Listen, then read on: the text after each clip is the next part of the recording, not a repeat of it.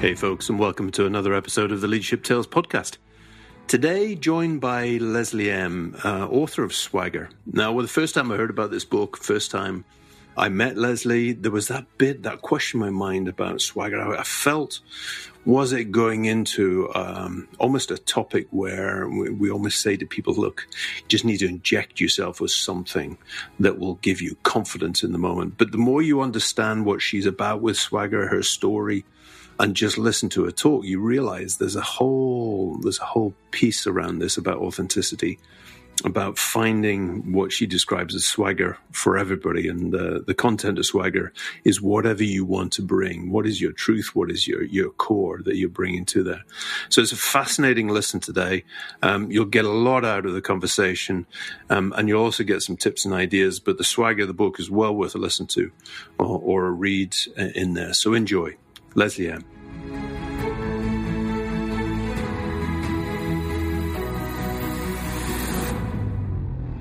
So tell me, what would what did you call the Holder in Canada last week? What did you have? Uh, Victoria Day. Ah, Queen. Victoria, because it's we're British, right? So Yeah. we're a colony, or yeah, ish. Well, we've got the big celebration ish coming up this this week, so it's our jubilee. So we've got Oh, yeah. Thursday, Friday off. What is it? Seventy years? Yeah, so big pageants and uh, yeah, so, so fun. It's so I know. fun. The bunting is all around. So yeah, it's I great. know. I missed that. I loved it. It was all every pub you went into. The flags were hanging, and the you know it was so it was like let's go Jubilee, and then everyone just got pissed. yes, that's, it's, It's that's an excuse to get pissed.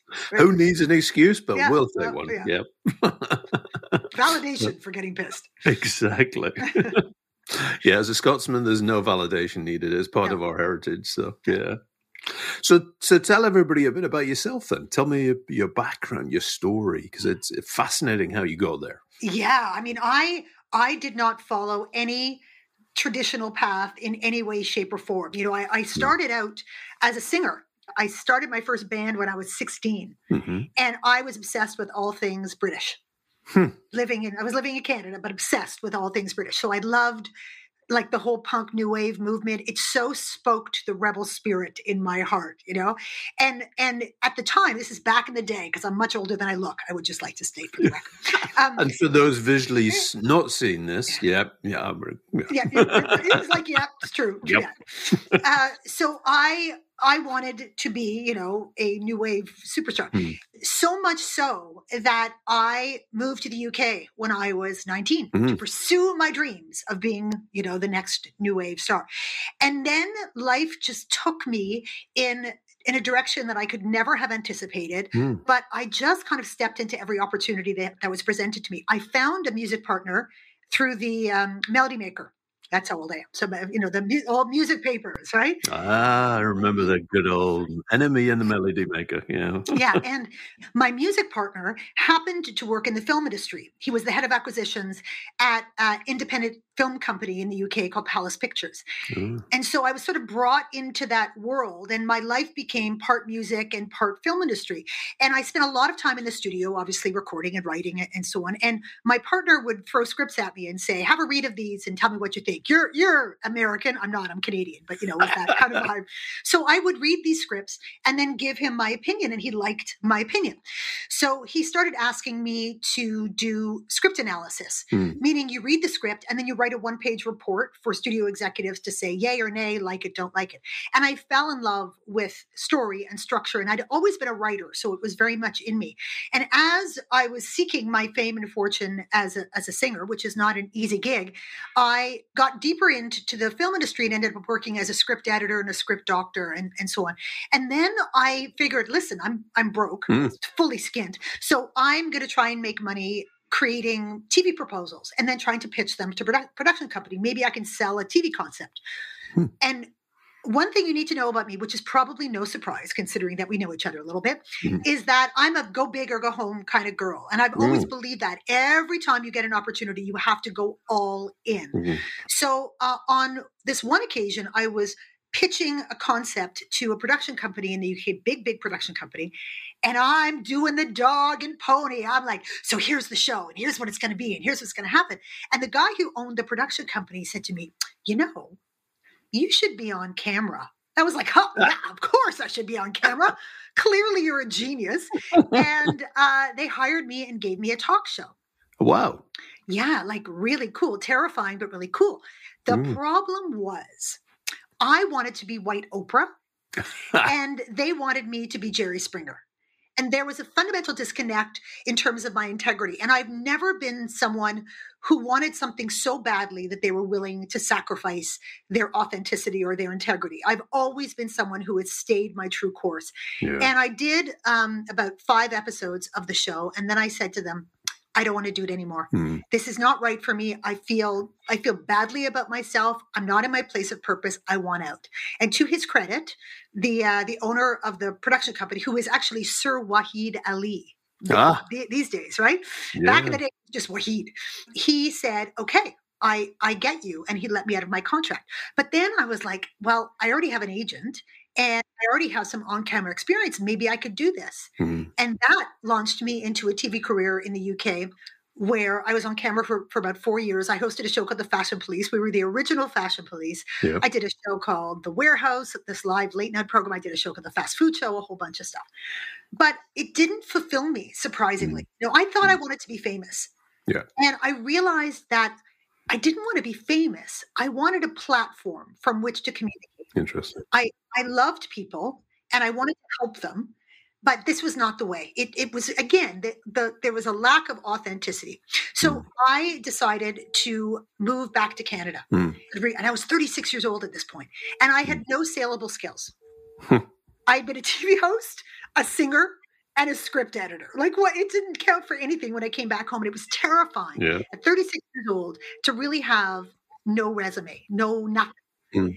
And I thought, what can I do in terms of my transferable skills? Which is such an important question to ask yourself. It's not what my resume is, it's what have I done in my life that might create a good story for something else, right? Interesting. So Yeah. I thought, I'll go work in advertising because I can write, I can sell, I can pitch, I can do all of those things.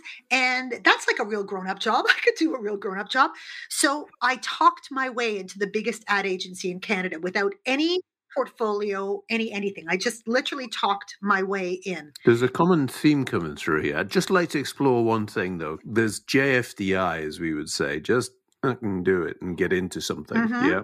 And then there's there's almost a red thread that you go through. But and normally people have a process that either instinctively it just comes to them, or they're out walking, or they take time, or they do something to get these ideas. My sense is that yours doesn't happen like that. It just goes. It just happens. But I w- I'm interested in hearing. If there is something that I dream of doing, I go do it.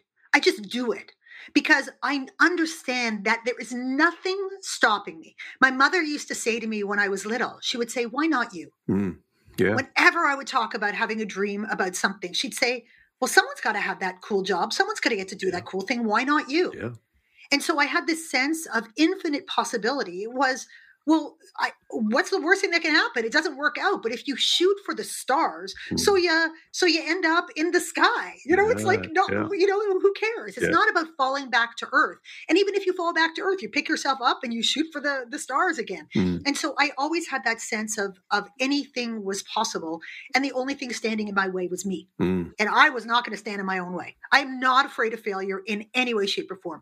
You learn so much more from failure than you do from success. Success is not a great teacher Yeah, no, I'm agree because it's because it's like you just ride it. You're like, oh, look at me, I'm so badass, it's so great. no, it's when you fall on your butt a whole bunch of times and go, ooh, I probably should rethink that or adjust that, or we can, you know what I mean? Yeah. Work that. Oh, so problem solving. All that's where all the juicy stuff Mm. happens.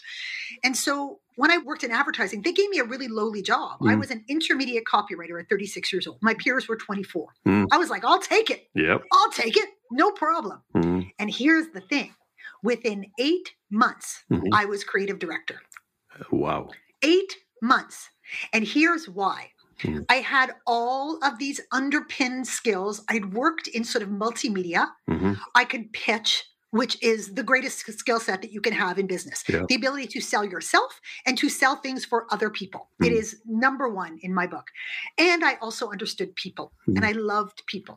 Yeah. So I was you know, leadership material for sure. And I was also a big grown up. Mm. I hadn't grown up in advertising. So I had a perspective that other people didn't. Mm. And I worked in, in advertising and, and I recognized, because remember, this is the first time I'd really worked in anything corporate. And, and despite what you might think, advertising is as corporate as anything else. I worked for the largest ad agency in the world. Mm. Who was that? Who and was that? McCann. McCann. McCann. Yeah. yeah. And I witnessed the amount of stress and pressure and the need to perform and the fear of failure, the imposter syndrome, all of these terrible things that my people were were mm. experiencing. Because you know advertising being a creative profession you're only as good as the last thing that you've done. Yeah. it's very subjective. It's hard, it's unquantifiable. And people live in terror Mm. of never being good enough, of never having another great idea, of having to sell themselves and their ideas all the time. And they were really in hell. Hmm. And I couldn't help them from inside. I was too busy putting out fires and and you dealing with politics and doing the work and so on. And so I came home one day and I said to my husband, I, I feel like I'm a superhero who's using her powers for evil instead of good. Hmm. And I think I could help my people more. Now that I understand what they're going through and I understand their pain, I feel like I could help them better from the outside than from the inside. Mm. I think I'm going to my job and start a training company. and my husband just looked at me in abject horror. And I we had just bought a house at this. And he said, But Leslie, you hate training.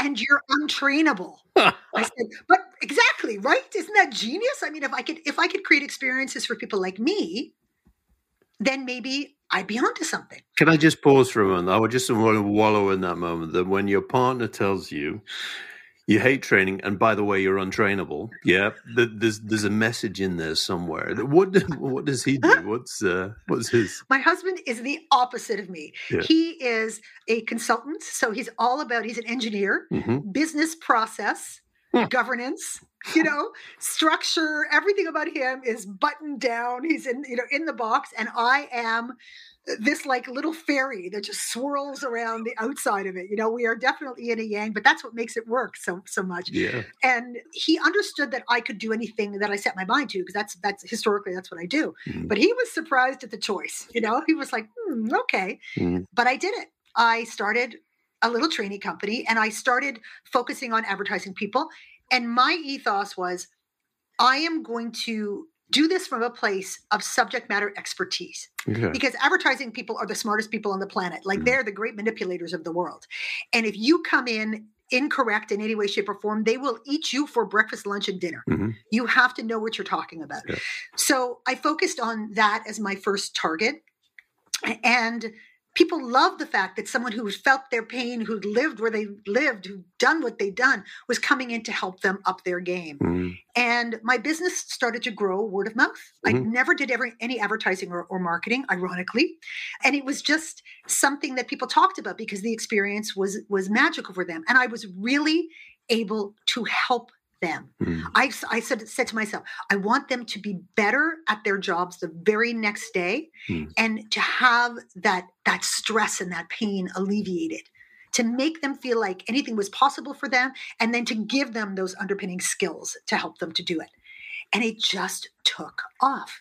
What areas my, were you focusing on there? Because I, I, if I go back in the theme, and I'd love to know which new wave you know person or an artist you were looking at as you were had as a role model or an idol in there. But there's there's a, a whole pattern and themes you know writing music pitching.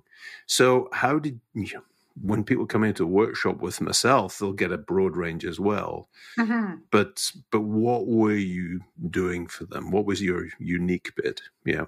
Uh, the first company that i that i launched was called three training and i mm-hmm. focused on three areas ideation, mm-hmm. collaboration, mm-hmm. presentation.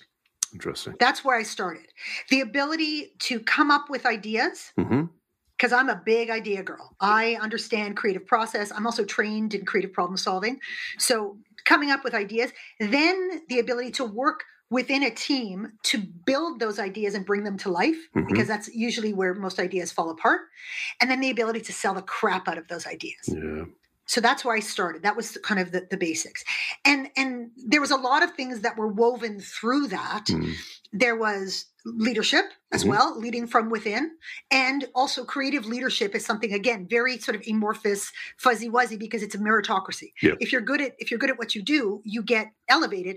But the likelihood is, if you're really good creative, you're probably not- a great people person. No, So it's really there's a dichotomy there, yeah. And, and they needed a lot of help. yeah. So that sort of started to sneak in, and then it was there was this underpinning about authenticity as well, okay. the ability to tap into who you really were hmm and not be afraid of that Mm. to fly your freak flag high, to bring all of those ideas to the party, to stand your ground when you collaborated, to be able to sell with truth and with authenticity and realness and not become this presenting robot and, and so on. Yeah. And then it just grew from there. I was working, you know, all over the world and and building the company. And then I took on a partner who wanted me to make the company bigger. That became the evolution of the company, which became combustion hmm had a bigger roster of trainers of trainers and i started to also focus more on leadership that became a real area of, of my uh, of my work and again the clients just came you know one day i picked up the phone and it was like hello it's google oh hello hello google how how can we help you over Yeah. here at combustion and they hired us to develop and deliver their global marketer training program Mm. and they literally sent us around the world about four times. I mean, we did. We were everywhere. We were Singapore, we were Tokyo, London, Paris, Hamburg, Warsaw. But I mean, you know, Silicon Valley was it was everywhere, um, and it it grew and and grew and grew, and and it's you know it's a- it's a going seven figure concern. Mm. And, and then as I was, you know, and I and I started speaking more. I, I was focusing as much on the speaking part of it as I was the training as the as the company Mhm. um, grew. And I was developing and delivering these very high level leadership programs and watching the challenges within the corporate world, like the hardcore, I was doing this for banks and, and and technology companies and so on. And I was, as always, as I have been so blown away by the amount of fear that people experienced. This story that they told themselves about who they needed to be in order to find success Mm. how they needed to walk, talk, act, and people were throwing their authenticity on the fire Mm. in order to achieve their goals. And it was heartbreaking to me. And I also recognized that it was not the way to success. Yeah. That in fact, it was the very opposite. And I would spend so much of these leadership programs breaking people down Mm. not not building them up first but breaking them down first and stripping away all of that false persona that Mhm. they had and getting them back into who they truly truly were and then helping them to really hold on to it as they then rebuilt and, and stepped into this, the skills and their uniqueness and the way that they could lead authentically and in their true place of power. And I started calling that thing their swagger Mm. not their show offy peacocky thing. I was like, no, we don't want that kind of swagger. We want the ability to manifest who we really, really are and then hold on to it in the face of all of that psychological crap that's going to come forth, regardless of the situation or environment. That's what makes an incredible leader. That is what uh, is the key to success and sustainable success. Because if if you're full of crap and you're full of crap in pursuit of the goal, you're stuck with it. If you get there, you're now you now have to be that person forever. Yeah. And you're terrified that you're going to be found out. Mm. The pressure only gets greater. You have you feel like you have further to fall. And then one day, inevitably, you will wake up and go, What what's what happened to me? Yeah. Where did I go? I am not myself anymore. This for me is is the the out of all you've talked about is the real nugget because there's different dimensions to this because if we go back to authenticity and there's some great work that talks about all you know people say well that's because I'm I'm being authentic and I never change. Yeah that's one angle on it which Mhm. for me is always well you can change and we change through our experiences. You would have changed from being a script writer coming to the uk you've got the lingo you know all of those things. So authenticity is developable in one way. But what you're talking about for me i, I just want to nail down. What you mean by authenticity when you say this core bit that you hold on to? Yeah. It it is about understanding what is true for you, hmm what your values are, yeah what level of integrity that you have, hmm and how you want to show up in the world. What is natural for you?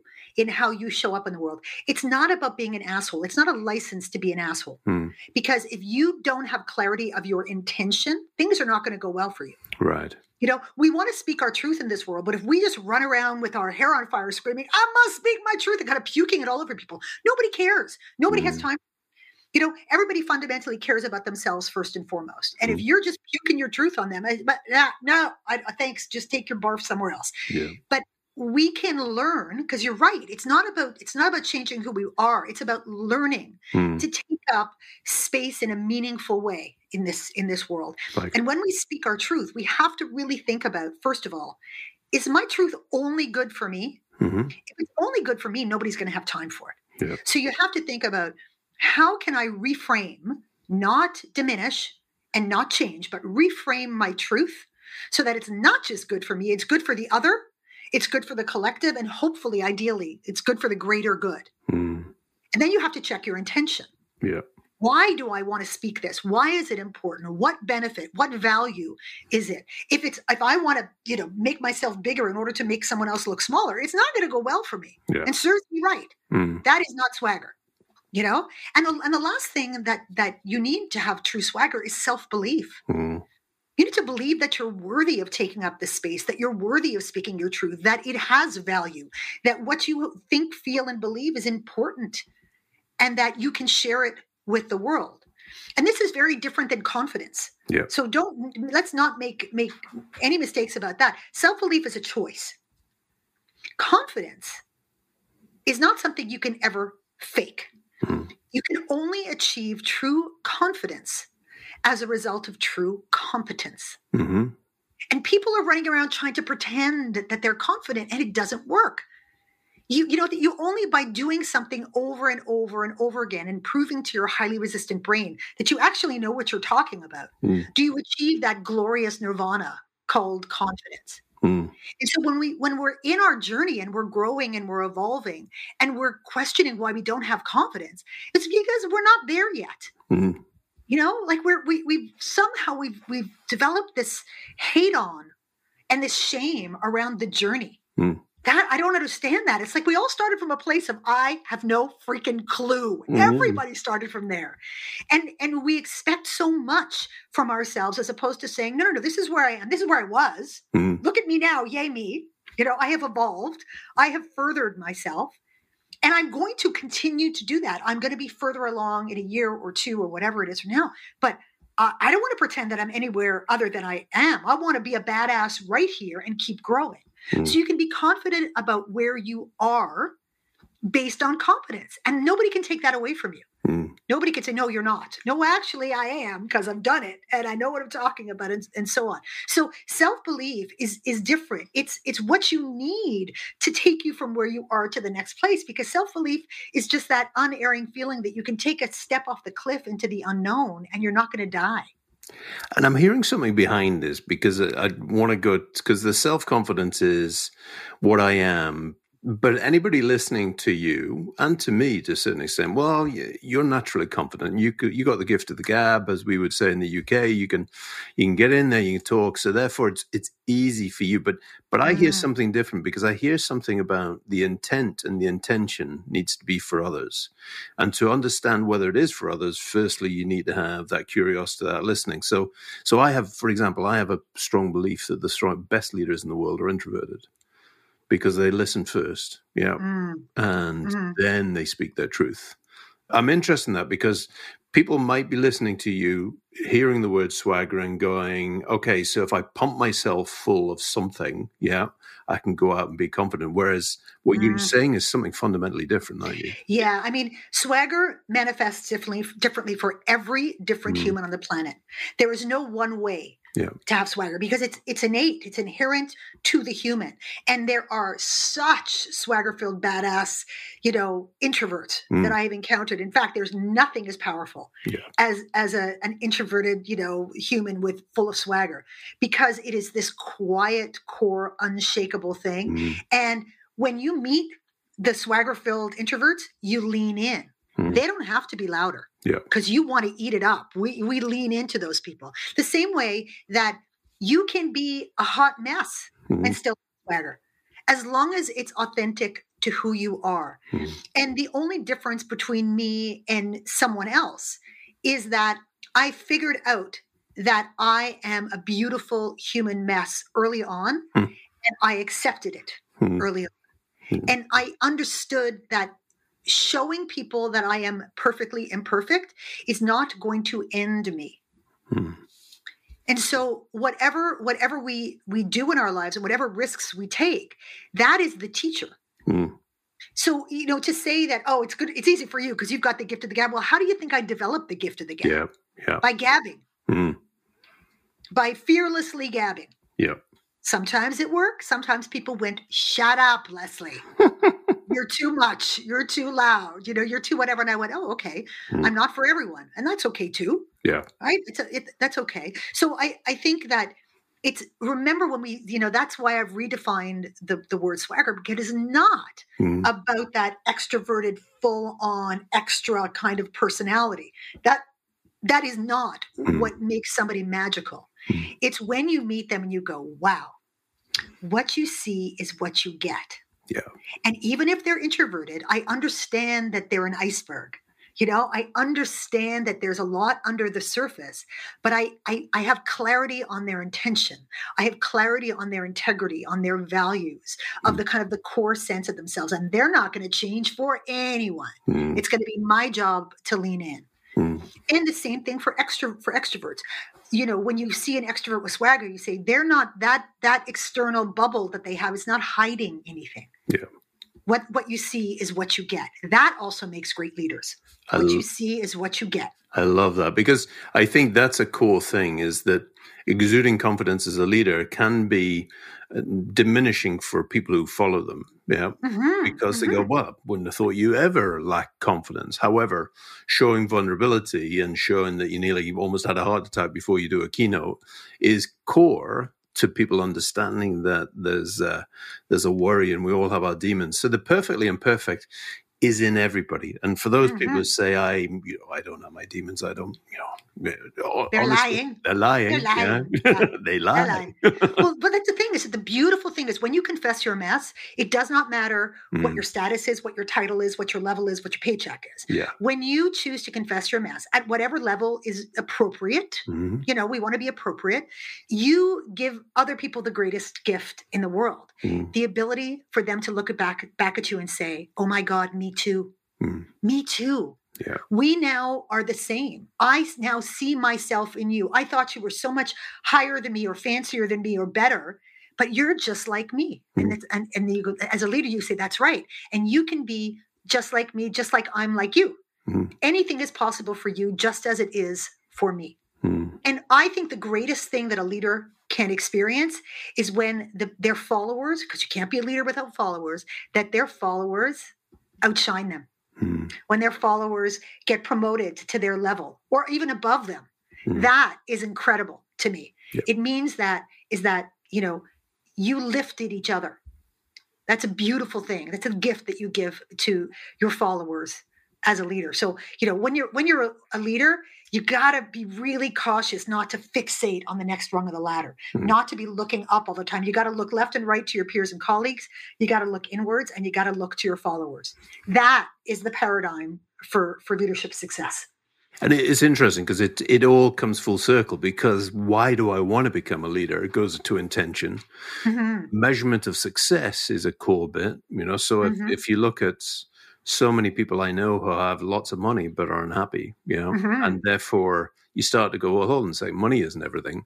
So we're all searching for this holy grail. And, and actually, while we're searching for it, by the way, life is what happens around us. So Oh, yeah. and if we if we are looking for the level or the status or whatever for validation mm, we're that's going to bite us in the ass at some point because it means that we're trying to outrun the ins- the insecurity demons. Hmm. We're like, if if I can get that title, if I can get that that paycheck or whatever, that'll prove that mm, I'm worthy, that I'm good enough, Hmm. and that will make me feel less insecure. Oh no, it won't. nope.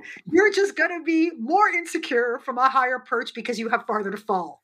And so you have to deal with that stuff. You know, it is great when when you get a promotion. It is great when you get to that next level. But again, what you do with it and why you want it is the most important thing because that's you're that's what you're stuck with. Mm. You know, if you're not naturally a people manager, don't try and be a leader. Be a badass subject matter expert.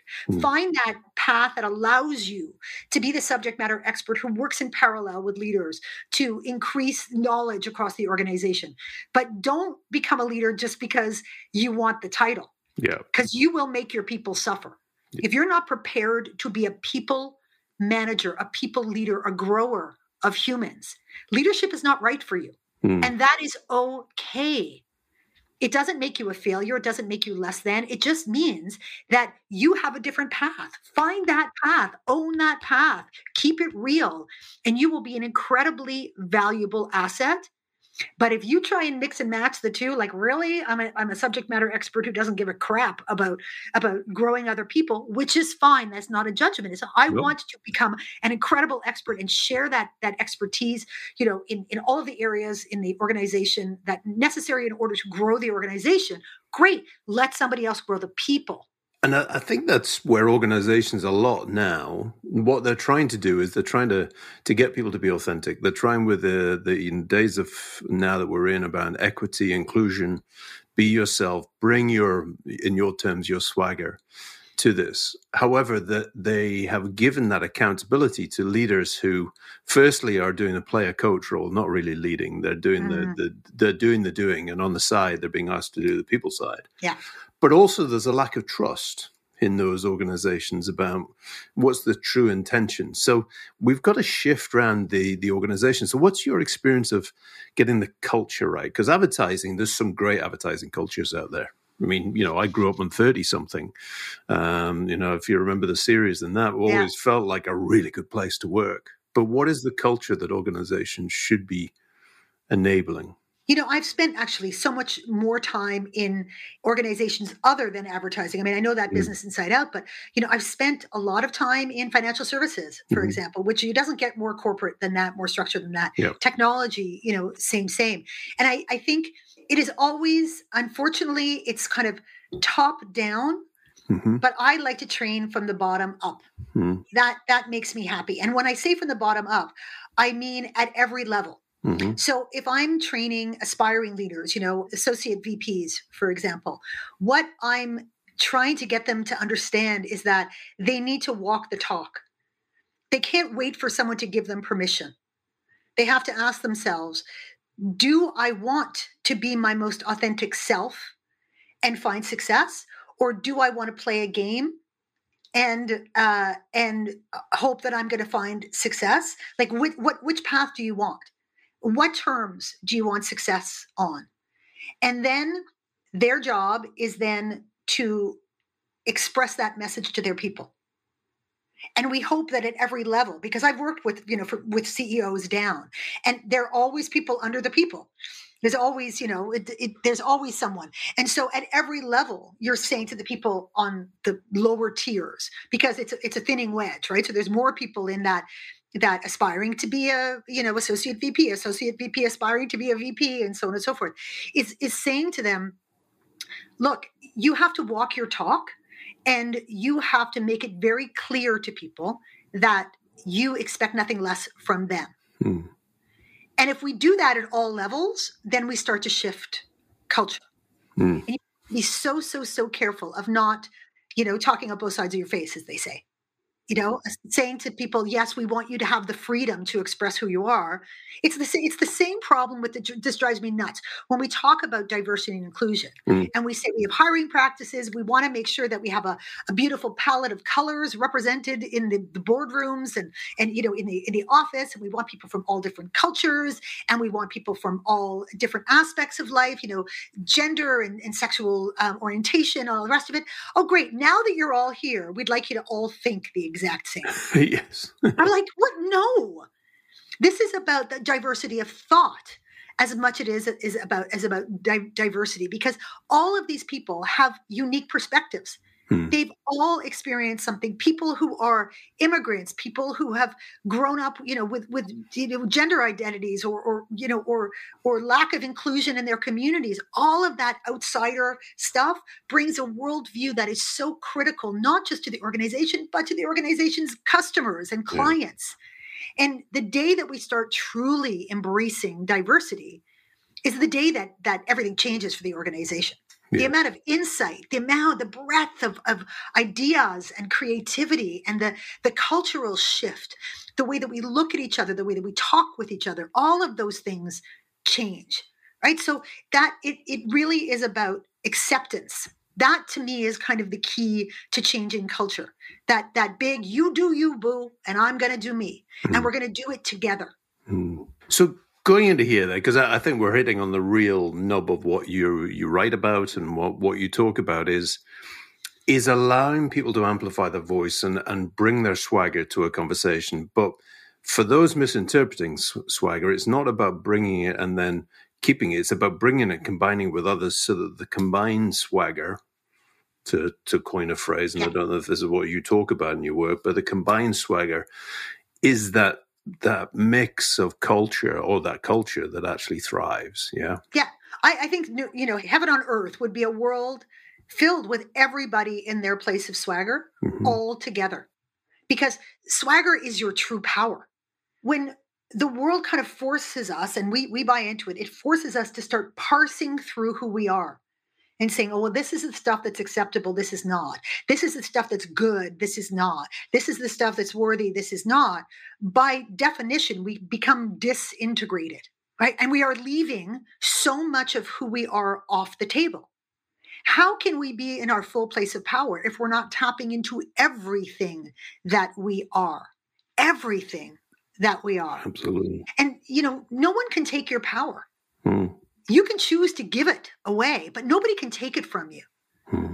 So, all those voices in your head that have been, you know, there since you were little, that have been building over time that tells you you're not good enough at this or you're too much of that or this isn't good about you or whatever all the rest of it that's like that's like the the emotional equivalent of going into or psychological equivalent of going into the airport going over to the baggage carousel picking up somebody's random piece of baggage taking it home unpacking it and putting their dirty underwear on your head you're wearing their bias their crap their pain mm. their history their everything you know mm yeah. we, we need to understand that that everything that we are is good everything mm. that we are we have to learn how to use it for good that's all use it for good yeah and it's it's interesting because I'm listening to a book by Chris Tuff and um, great book about networking. But linked to that, he he quotes uh, a quote. I'm going to get the quotation wrong, but it it's this concept: if you go looking for friends, you'll never find them.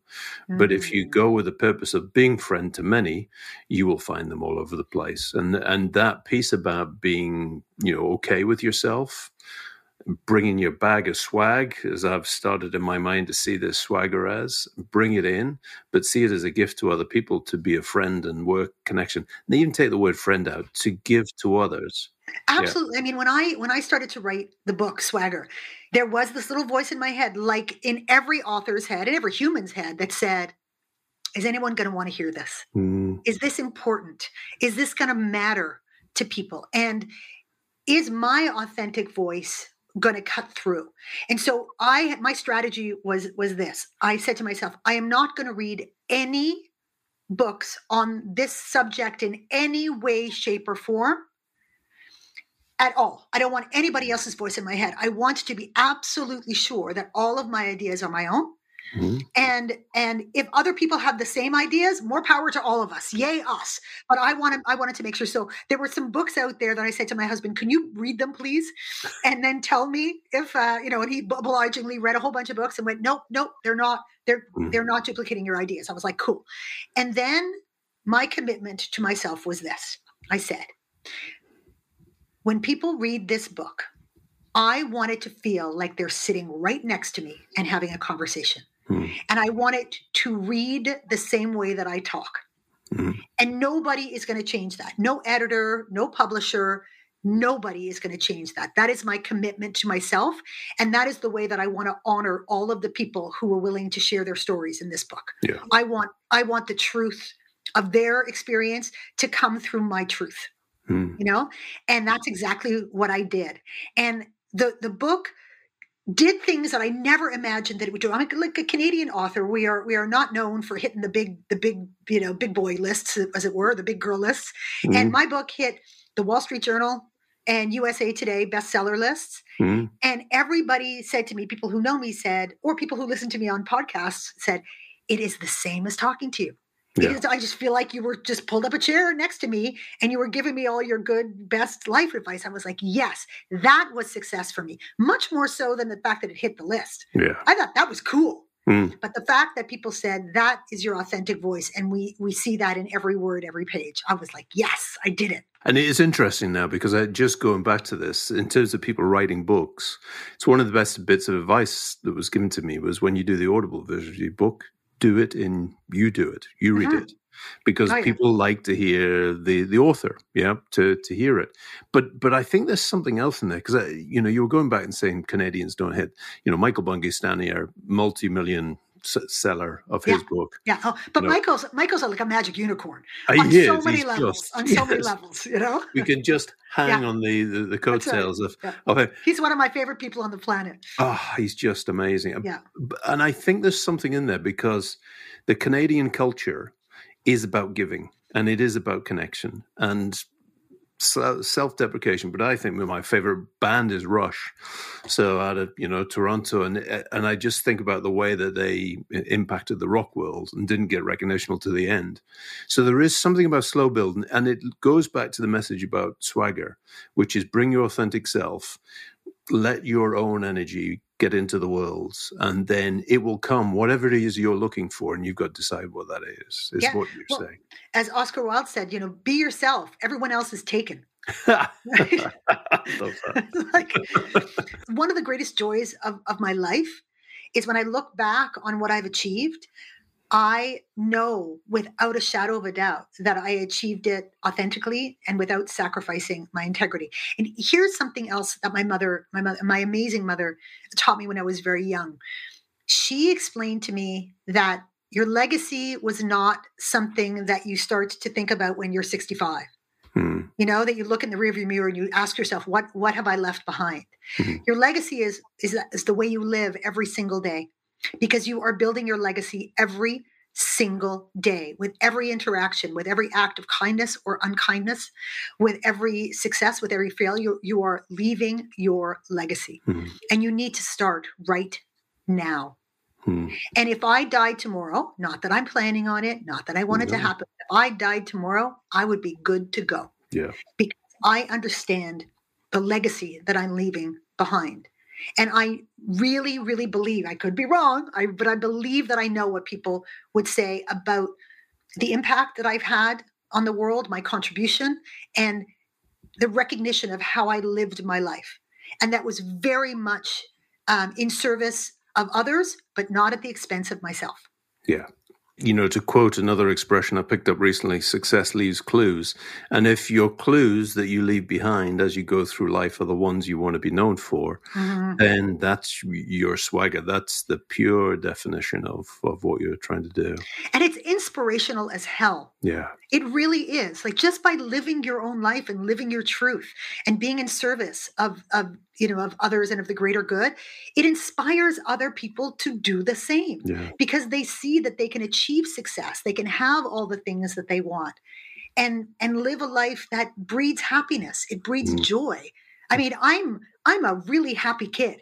Yeah. And i've i just what, what's not to be happy about you know, I have my health, I have a family that I love, I have success. I've been able to do it on my own terms. I worked my ass off, make no mistake. Yeah. I worked my ass off and I made sacrifices along the way and I had to do all of that good stuff. But I made those choices consciously and I didn't ever sacrifice who I was in the process. I didn't throw anybody else under the bus, you know, and you can achieve your dreams like that. It is possible. You don't have to be an asshole to be successful. Yeah. I don't know where people get that idea that I've got to be stoic and I've got to be closed off and I've got to be, you know, I've got to be super tough and I've got to be like a dude. I've got to be like all of those stories that we tell ourselves. No. No, it is it is a lie. It is the story that we tell ourselves. Yeah. And we got to stop telling ourselves that story. You know, everyone listening to this is as entitled and as capable of and as worthy of success as anybody else. Yeah. There is no rules, there is no checklist. It is your intention, it is your willingness to do the work. It is your, you know, your love for for other people. You know, get on it. Get on it. And and I think a lovely place to end because for me that it it gets into when you look at mental health, and I've had my battles with mental health, and mm, haven't we all? Yeah, and when you look at it, what now the swagger that people are telling stories about, and partial mine is is about telling that story, is when you look, people now have role models of people who have swagger. Yeah with mental health issues in the past, and it's the story of how you bring your authentic, per- with your doubts, you're perfectly imperfect. I'm trying to get back to your quote about your your perfect mess or uh, whatever. Yeah, when you, you, confess your mess, well, that's a perfect example of it. If you if you're struggling with mental health and you s- speak it out loud, you yeah. give other people the opportunity to say, yeah. "Me too," and now you're not alone. Yeah. And the greatest problem with mental health is being alone. Yeah. So I'm going to end in with a sign which is behind your head, hidden slightly by your head, which is keep calm and swagger on. And I, I've just loved our conversation. It feels for me, if I could just bottle you up and just every part of the day, just be able to go, okay, I just need a bit of uh, Leslie to bring this to life and to, to add that swagger. And thank you for sharing this, and and thank you for for giving your authentic story behind. I love the British connection, obviously.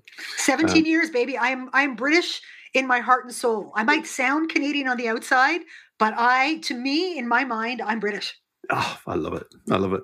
On that note, Leslie, if people want to hear from you more or contact you, where would they find you? Uh, on web or whatever else. Yeah. You can you can learn more about what I do at leslieehm.com. That's L E S L I E E H M.com. Uh, Swagger, unleash everything you are and become everything you want. Available at all good booksellers. There's a hardback, a paperback, an audiobook if you want my voice in your head. And you can follow me on Instagram at, at Leslie M Speaks. I'm on LinkedIn at Leslie M. I think that's everything that you need to know. Play with me on social because I like to act a fool. I have a good time. so everything you got uh, all bases covered. Leslie, it was a joy. Thank you, and uh, I look forward to speaking to you soon. Thank you so much. Pleasure was mine.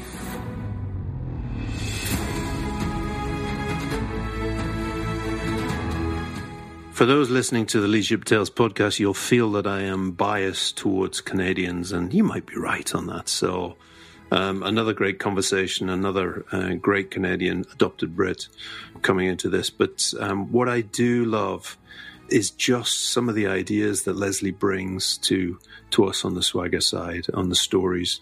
Literally, it's it's about a couple of things in there. One is the this authenticity and this mess that we have, this lovely mess that we we bring, perfectly imperfect person we bring to the world. And then there's this other bit about how you use that and how you bring that. And I, I love what she was talking about equity and culture, which is bringing all of these together, our perfect or imperfectly imperfect swaggers uh, to this world to be um, the future culture that will be successful for organizations. So, Leslie was a great conversation to, to have, and uh, I'm sure we'll be hearing more of Leslie in the future. Thanks for listening.